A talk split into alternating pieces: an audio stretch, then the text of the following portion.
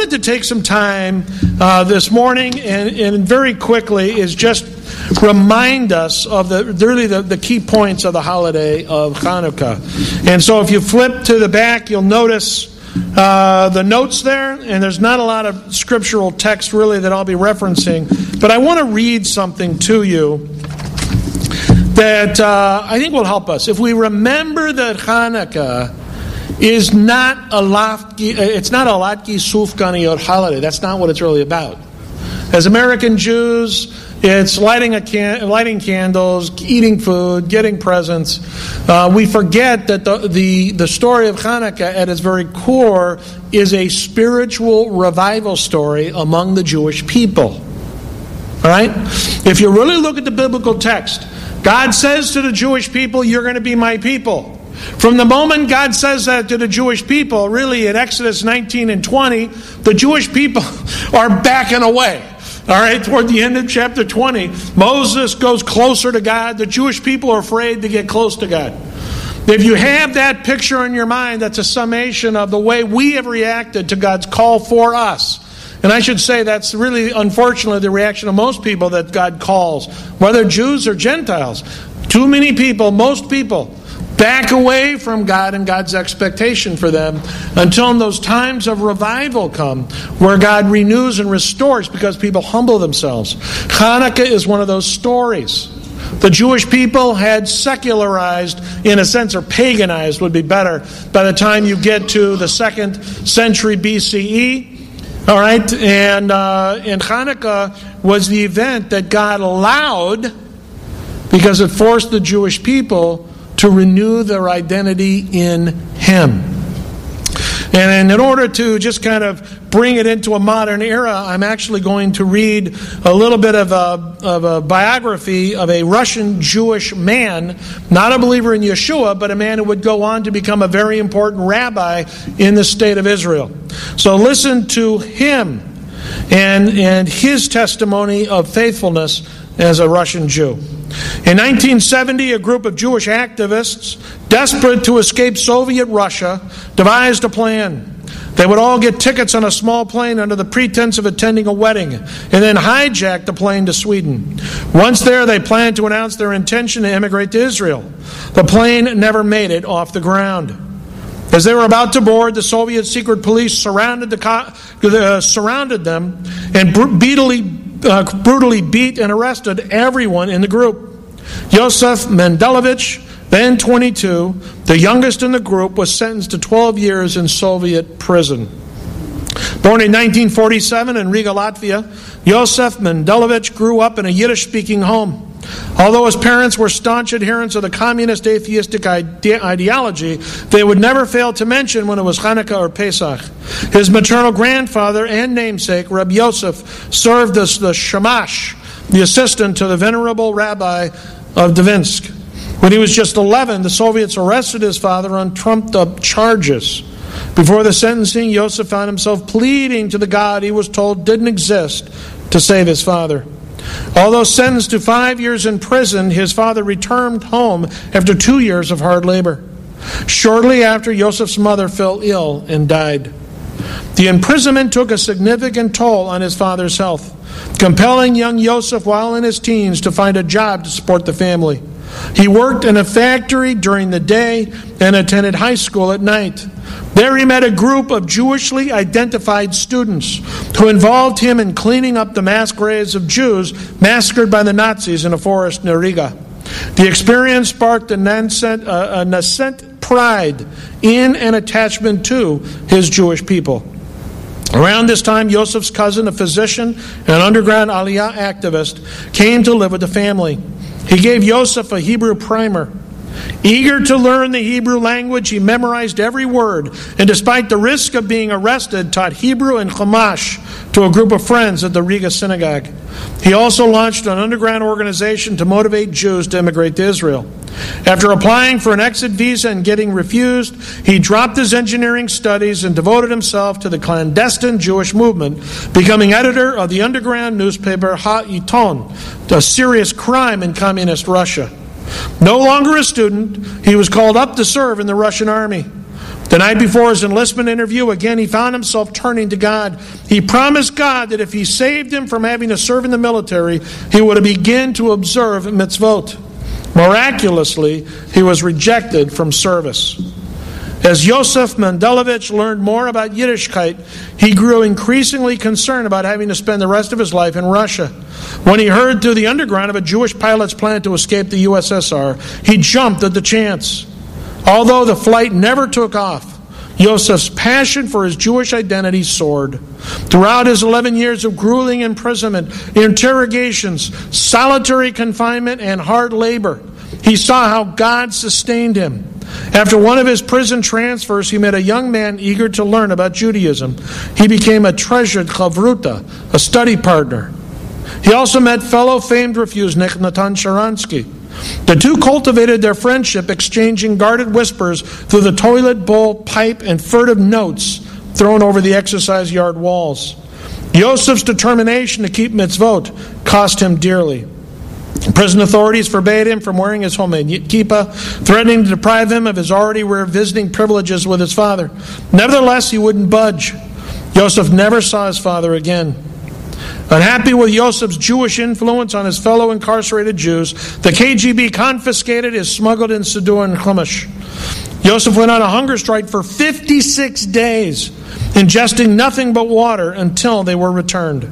Throughout the fast, the authorities placed him in solitary confinement, but Yosef Mendelevich remained undeterred. He gave Hebrew lessons to an inmate in the next cell. On Purim in 1981, the Soviets succumbed to mounting pressure from the West to free the imprisoned Soviet refuseniks and allow them to immigrate to Israel.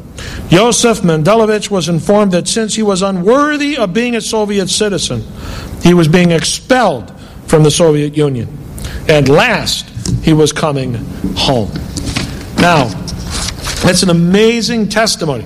Not a believer in Yeshua, but a testimony of Jewish commitment. And eventually, this man became a rabbi. I wish he'd become a rabbi and a believer in Yeshua.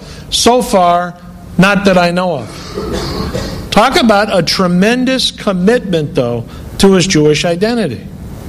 Really, a tremendous commitment to God's calling for his life. The holiday of Hanukkah is really a challenge to us as American Messianic Jews. A challenge to us to live in America as God's faithful people. Something that it is very difficult for us to do because there's so many pressures that surround us. Whether pressures of assimilation, to just be like everybody else, or pressures from the Christian community to just be Christian and to give up our identity and uniqueness as Jewish people. God has called us as Jews to be His faithful people. God has called us as Jews to be His faithful people in response to His promise to be our faithful God. And we need to keep that in mind as God has promised to be with us to hold us, to keep us secure as His Jewish people, so we need to be faithful to our God and live as He has commanded us. In your notes, you can see that uh, the verse point, Hanukkah, reminds us of the actions of faithful people. I'm just going to briefly go over this. If you look at the history of the Jewish people, if you haven't done it, I mean, the, the quick summary is after the, after the destruction of the temple and the exile uh, by the Babylonians, the Jewish people lived pretty much in very desperate conditions for the next several hundred years, okay? And uh, after the, uh, the Babylonian captivity and the Babylonians fall to the Persians, the Persians have an attitude of live and let live. You see that in the biblical text. Cyrus, God raises up and says to the Jews, Go back and rebuild your temple. And so God works through the Persians in a unique way. Their attitude is as long as you are sending money back to the Persian emperor, then you're not making any trouble. I don't care what you do, I don't care what you worship. Be yourself in your own little countries. And so the temple is reestablished. The book of Zechariah, written at that time, today, the reading for Hanukkah and the Haftorah, is a reading about uh, and Zerubbabel these two leaders of the Jewish community back in the land during the time of the Persians, establishing the worship of God. So the Jewish people in the land, under really a, a, a very passive Persian uh, empire, they are allowed to live their lives. Following the Persians, though, you have the Greeks. The Greeks are not live and let live. The Greeks are more of an aggressive community, culturally speaking, a very aggressive community. And uh, so assimilation becomes an issue. After Alexander the Great, and some of you, I know your eyes are glossing over because you hated history when you were a kid, so this is about as much as going to handle. But after the Alexander the Great and the Greek empires, plural, that come out of that, the, the, the nation of Israel all right, the Jewish people living in the land are subjected to incredible pressures. First of all, some of it's pressures of economics, pressures of politics, but eventually also pressures of religion. It's not like they were asking for it. They weren't asking for trouble. But it was it was a very difficult time, probably from about I don't know, probably from about three uh, 300 to the time of Hanukkah there was ongoing mounting pressure against the Jewish people to force them to assimilate. It culminates with Antiochus Epiphanes and the whole story of Hanukkah, where, where uh, Antiochus literally f- forbids the worship of the one true God, forbids circumcision, forbids Torah, and, and uh, seeks to totally assimilate the Jewish people. What might surprise you is, is that the majority of the Jewish people were okay with it. Historically, the majority of the Jewish people were passive. Almost goes back to um, uh, Elijah and the prophets of Baal at Mount Carmel. The people in the north, they're like, whatever. You know, we're, we're kind of like agnostic when it comes to God. Whatever works in terms of religion at the moment is good enough for us. And remember, it says in the text uh, that the people, you know, only after the miracle of the, uh, of the fire from heaven did the people say, Adonai hu Eloheinu? The Lord, He is God. Otherwise, they're like, eh. Hope that's not you, by the way. Hopefully, you're not the sort of person where you're kind of agnostic or passive about God until something dramatic happens in your life. And suddenly you're on your knees crying out to God in recognition or in help. All right? But the Jewish people at the time of Hanukkah, they were pretty passive about their identity and their commitment to God. But a few people were not. Those were the Maccabees. Those are the people that pretty much were willing to put their lives on the line. And they were the ones who rebelled, the small minority. And they fought against the, per, the, the uh, these Greeks. Uh, they fought against these pagan leaders.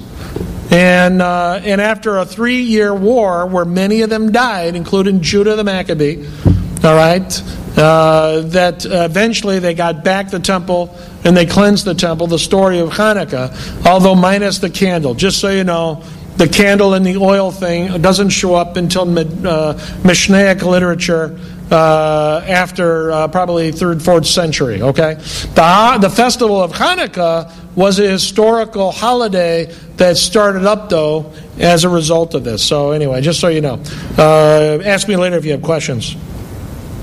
Sometimes following God will definitely cost you your life. Maybe not in America. Could cost you your life if you're in Nigeria, as you are well aware. Right? Will definitely cost you your life in Pakistan, Saudi Arabia, certain parts of the world, North Korea. In America, no, which is why in America everybody's faith is so passive. That's why people here have a faith which most often demonstrates very little energy and excitement for the most part. We have it too easy in America. May not always be the case. Maybe circumstances like which occurred leading up to the story of Hanukkah will eventually happen here. Are you going to be ready for that? Are you going to be prepared? Well, how you live today is an indication of what you'll be like when those difficult times come. You know, sometimes, though, bad things happen because people make bad choices. And, uh, you know, we see in the biblical text in the book of Daniel, and I'm not going to read it because I don't want to, I'm going to go to Jeremiah here in a minute. But many times in the story of Hanukkah, when you look at the historical information, there were some Jews who were collaborators with the Greeks. and they would turn in other Jews who were opposed to Antiochus and were opposed to Hellenizing. You know, every once in a while, you run into Jewish believers in Yeshua who are actually aggressively opposed to us as Jews, living as Jews? I run into them every once in a while. It's very painful. Some of them cause me a lot of trouble from time to time. That's a bummer. But people make choices. Most Jews who believe in Yeshua live as Christians, and they do it by choice. They do it by choice. They choose to reject their identity. They choose to turn their back on the Jewish people. Historically, some of the worst anti Semites have been Jews. I know that sounds really strange, but it's actually historically true. Go back to the, to the Middle Ages. The Middle Ages often there were Pablo Christiani of the Inquisition fame a Jewish man who became a believer in Jesus, who was partially responsible for the for for well, partially responsible ultimately for the expulsion from Spain, the burning of Talmuds and, and religious Jewish literature, and the banning of synagogues. Isn't that horrible? Sometimes our own people, by their choices, make our lives difficult as Jews who choose to live as Jews who believe in Jesus. That's their bad choices impacting us in a bad way. But usually, unfortunately, the majority the majority is rarely correct when it comes to following God. And uh, most often we bear the reality as Jewish people believe in Yeshua of being a very small minority among our people. But that's what God has called us to do. We are a remnant, just like Elijah was a remnant. We are a remnant of God's, of, of God's promises to our people, a remnant of the truth of who God is and who Yeshua is. And, and, and it should be a reminder to us of this unique role we play as a light to the nations and a light to our nation. Uh, it's interesting. I told Bob this. If you listen, if you look carefully at that song, O Come, O Come Emmanuel, which is powerful, that song was written by Christians. And the words, the actual words, because I changed a few, but the real original words are all reflective of the church. Not Israel, the Jewish people, but Israel, the new Israel, the Christian church. And with a few tweaks, it's very interesting how different that song can read. You know, if you really look at it from the perspective of our lives as Jews, this, this suffering minority among our people, again, as a people suffering in this world as a minority. There's tremendous power. We are asking the God of Israel to step into this world and redeem us. And as a result of our redemption, redemption will come into this world. The story of Hanukkah, in essence, is a story of redemption. God bringing revival to the Jewish people ultimately will bring revival to the world. I do not think it is a consequence that the tremendous revival among the Jewish people in the 1960s and 70s also brought with it tremendous revival into the whole world. Look around the world at all that has occurred since then. And at the core of it all was a tremendous revival of the Jewish people. Thousands and thousands of Jews coming to faith in Yeshua. We often forget that in the former Soviet Union, there was a tremendous revival also among Jews there, but it was also at the core of a greater revival where God was bringing the gospel for the first time, really just plain old gospel message, into Russia. The churches that exist, many of the vibrant churches that exist in Russia, came as a result of what God was doing first among the Jewish people in former Soviet Russia. And if you probe, if you probe down, you'll find Jewish believers. Jewish believers at very important levels throughout the, the revival in America as well as in the former Soviet Union. So God desires to renew our people. Hanukkah is an example of spiritual renewal. That's what it is. That's really at the core of what it is. The people understanding who they are as, as, the, as God's people called to live for God in a certain way and choosing to live that way. And as a result, God blessing them and helping them overcome tremendous odds. But we have to remember, really at the core of this, is the fact that God has promised that He would always be faithful to our people. Take a look at the book of Jeremiah. Jeremiah chapter 31. Jeremiah chapter 31. This is a, a key text people will often use in the Christian community really to speak of the new covenant, but eh, they, they forget its context. Jeremiah chapter 31, take a look at either verse 1 or 2. this is either verse 1 or 2 in your text. So, chapter 31 of the book of Jeremiah. It says, At that time declares Adonai, I will be God to all families of Israel, and they will be my people. Thus says Adonai, the people surviving the sword found grace in the wilderness, where I gave Israel rest. And I'm going to just start stop there. The chapter begins. The chapter begins with God's promise to Israel never to forsake them. Really, ultimately, despite ourselves. Despite ourselves. If you want to sum up the prophetic literature, the prophetic literature is summed up with Israel is sinful, God will punish, and yet God will redeem. All right? Israel is sinful, God will punish, and God will redeem. And I say it that way because it isn't really God will, Israel will sin, God will punish, Israel will repent and God will redeem. It doesn't necessarily even work that way. How many of you right now know that there are things that God wants you to do and you're not willing to do it? Every one of us. There's things that we know God wants us to do, and we're too hard hearted and sinful to actually do what God wants us to do. Now, God will punish you for that. He will, because He promises. You are His child if you're a follower of Messiah Yeshua. He will discipline you, He will spank you. Depending on what it is, and depending how stubborn you are, so will be the spanking and the discipline, because God loves you.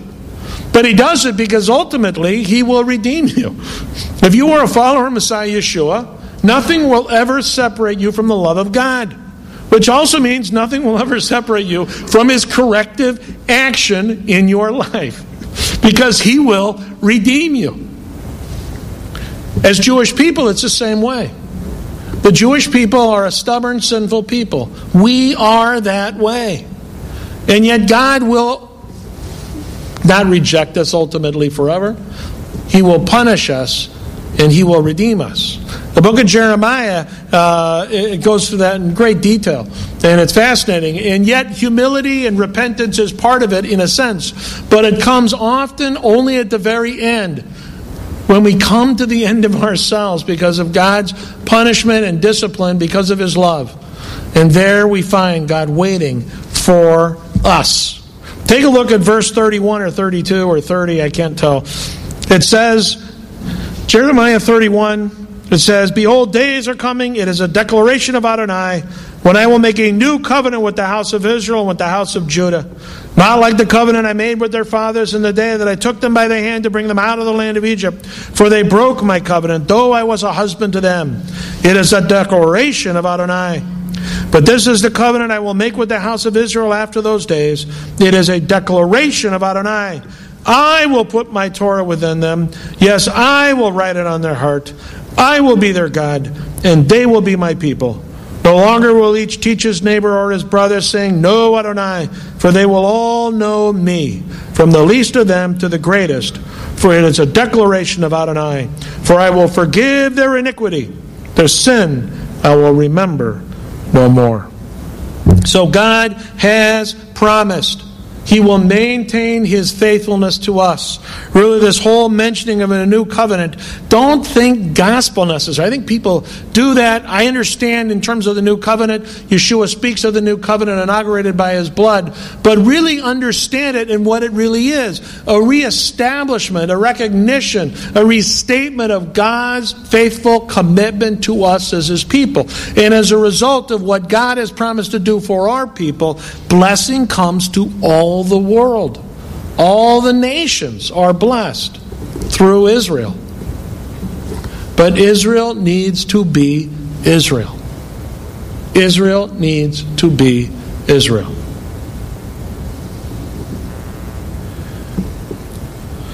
That's the hard part, isn't it? It's always easier for us to be like somebody else. Always easier for us to assimilate and be like the nations. And yet, God can't use us as Israel if we are no longer Israel. God can't do a work in us uniquely if we reject our unique identity. Can't do it. In essence, we've lost out on the opportunity to be prepared for service, as I was talking about in my drash. If Joseph had decided to get all upset and get mad at God and to just, you know, give up on his faith in God, he wouldn't have saved the Jewish people. The Jewish people would have died of starvation in Canaan, and none of us would be here right now. But he didn't get upset. He persevered in who he was and in his faith in God. Really, he persevered in who he was because he knew the God of his grandfather great grandfather Abraham. And he held fast to that identity and that understanding. And who knows, he might have really understood when God said to Abraham, Lech lecha, get up and go, I will make of you a nation to bless the world. And as he sat in that jail, that lousy government jail in Egypt, he kept telling himself, I'm supposed to be a blessing to the nations. I'm supposed to be a blessing to the nations. And he held on to that truth throughout that time of difficulty until the jail door opened and he was invited to, defi- to uh, interpret the dream of Pharaoh. How about us? Do we hold our Jewish identity on Shabbat between 10 and 12 or 1 o'clock? Or do we go through our week saying, I understand my responsibility to be a blessing to the nations? Do we remind ourselves of that truth to be a blessing to the nations? Are we willing to accept the cost of what it means to follow the God of Israel as Jews who believe in Yeshua? It's a challenge for us. So I conclude this this morning. I really, I want to uh, actually, I want to read one more passage because I really should believe, think it's good to read something from the New Covenant text here this morning.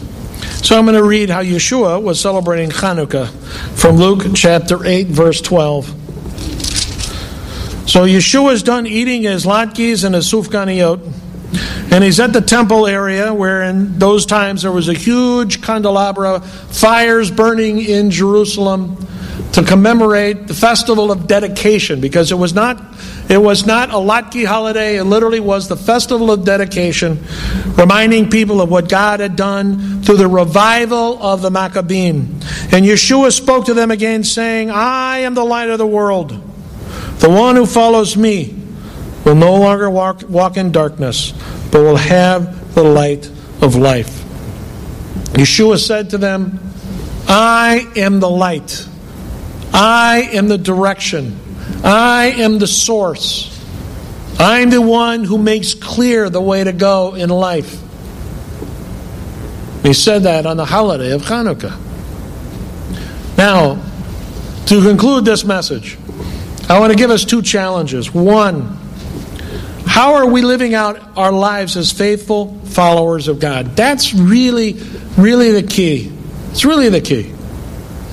Again, it's so easy for us as believers in Yeshua in America to just live comfortable lives. It's not what God has called us to do. For some of you, you're just starting out in life and you're learning what it means to be a little comfortable because you've got jobs and you have opportunities that you didn't have before. And so the temptation to just, you know, enjoy life, to eat, drink, and be merry, because that's a lot of what people consider to be living today. But that's not really what God considers life. What God considers life is to be living lives for His purposes, fulfilling the things that really matter for God and for the big picture. Knowing, if you read through the uh, Second Peter today, that everything that exists today is going to burn up, including your 401k, and the cars, and the houses, and the clothes, and all that stuff.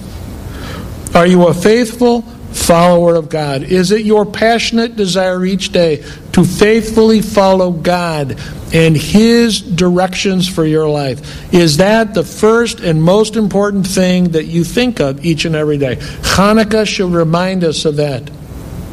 Should remind us to be faithfully following God. Someone walks into your place of employment with a gun and says, I want everyone who believes in God to line up over here and everyone who doesn't believe in God to line up over there, which side would you pick, hoping that you might survive? Hopefully, you will go to the God side because you are a believer in God and you're prepared to die for your faith. Hopefully, that would be your choice. Are you a faithful follower of God? Are you willing to stand up alone? If necessary for God and His truth, on the job, when people basically make fun of people that are religious and actually believe and actually care. What I actually find, though, is often when people stand up for God, people will say, Oh, I can respect that. I remember Matt used to talk about that at Northwestern. They kind of respected people who actually had backbone and stood up for what they believed. I still think that's most of what we can anticipate in our world. If we actually have a backbone in regards to our faith and we stand up for what we believe and we stand up for our values, people will respect us. But if they don't, does it make a difference? We need to stand up and be counted for God and for God's truth. Are you willing to consider the truth of who Yeshua is as Messiah, even though it's unpopular among our Jewish people? I spent about an hour and a half in the hospital yesterday talking to Mildred and his and and uh, her daughter Isla. Wonderful conversations, and and it was so interesting in going through it is that how how they themselves are curious, obviously, about Yeshua, but as they share about who we are and our faith in Yeshua with all the Jewish people in their lives, how those Jewish people are incredulous. Incredulous that people can be Jewish and believe in Jesus. That's the response of most of our family and friends. They still don't accept us no matter what we do. It's not a matter of frumness or lack thereof. The issue is always Yeshua, and we cannot be ashamed of him. We need to be bold about who he is as our Messiah. And yet, are you a faithful Jew? Are you a faithful Jew? Are you a faithful Jew? Are you more like Pablo Christiani, where you are opposed to Jewish traditions and opposed to Jewish life? I don't think anyone in our community is like that, but maybe in a sense you harbor a real apathy in regards to your Jewish identity. Hanukkah is a holiday that reminds us that people stood up for what they understood. The prophet Malachi saying at the end of the book of the, of, of the Hebrew Scriptures, saying to prepare the people. To prepare the people. One will come who will turn the people back to Moses and Moses' instructions. Just like we see in the book of Acts, where the early believers in Yeshua are zealous for the Torah because they understood that revival, spiritual revival, leads Jewish people back to observance of God's instructions. And not just loving your neighbor, which is the most important after loving God with all your heart, but the keeping of the Shabbat in the keeping of the traditions related to these things, as the text articulates it, that we might be identifiably the people of God. Are you a faithful Jew? Do you actually, in the day to day life, your day to day life, live out your identity and value it? Again, if you were at work and someone said all the Jews to the one side, and all the non Jews to the other, where would you go? Now, what's funny is, is if this was really going on as Jews, we try to find ways to hide so we can come back and kill them later. But that's a whole other discussion. All right? This is post Holocaust we're talking, right? But to think about it, how do you identify yourself not at the synagogue, but at, at your job and in your neighborhood? I mean, I find that sometimes Jewish people who believe in Yeshua have a very hard time really clearly saying, I'm Jewish, really believing that. They can believe it here, but they have a hard time feeling Jewish in the normal Jewish world, meaning outside of this synagogue. We need to understand, as people that are Jewish, that we're Jewish here and we're Jewish anywhere else. it's because we are, and we are we understand and accept the identity that we have been given by God and that God has entrusted us with to be His light and His testimony. Are you willing to be different? Live out your heritage as an active member of God's chosen people? What value do you place on the memory of those like the Maccabean who have gone before you, suffering and dying simply because of their commitment to living out their God given identity. Would you have been like Yosef Mendelevich? Would you have been like Yosef Mendelevich, passionately desiring to understand his identity as a Jew, coming from his background, willing to lose all that he lost before he finally was able to escape and get out? Lose all that he had lost simply because he understood that there was value for him as a Jew, chosen by God to be a testimony and a light to the nations. Let's close in a word of prayer. God, we thank you so much for the holiday of Hanukkah, which really is a unique holiday, God, for our people. God, I pray that as followers of Messiah Yeshua, that we would not be drawn into the gifts and the candles and the things that really are not important but that we would remember that Hanukkah is really a, a, spiritual renewal holiday. And that we would use it as such, that we would personally recommit ourselves to following you with radical faith, choosing to follow you no matter what the cost. To really prioritize the things that matter, making a difference in the lives of people being more important than anything. And yet, God, that we would also be willing to live out publicly proudly in the proper sense of that word, but in an active sense, God, our identities as Jewish people to bless the nations as well as to be a testimony to our people.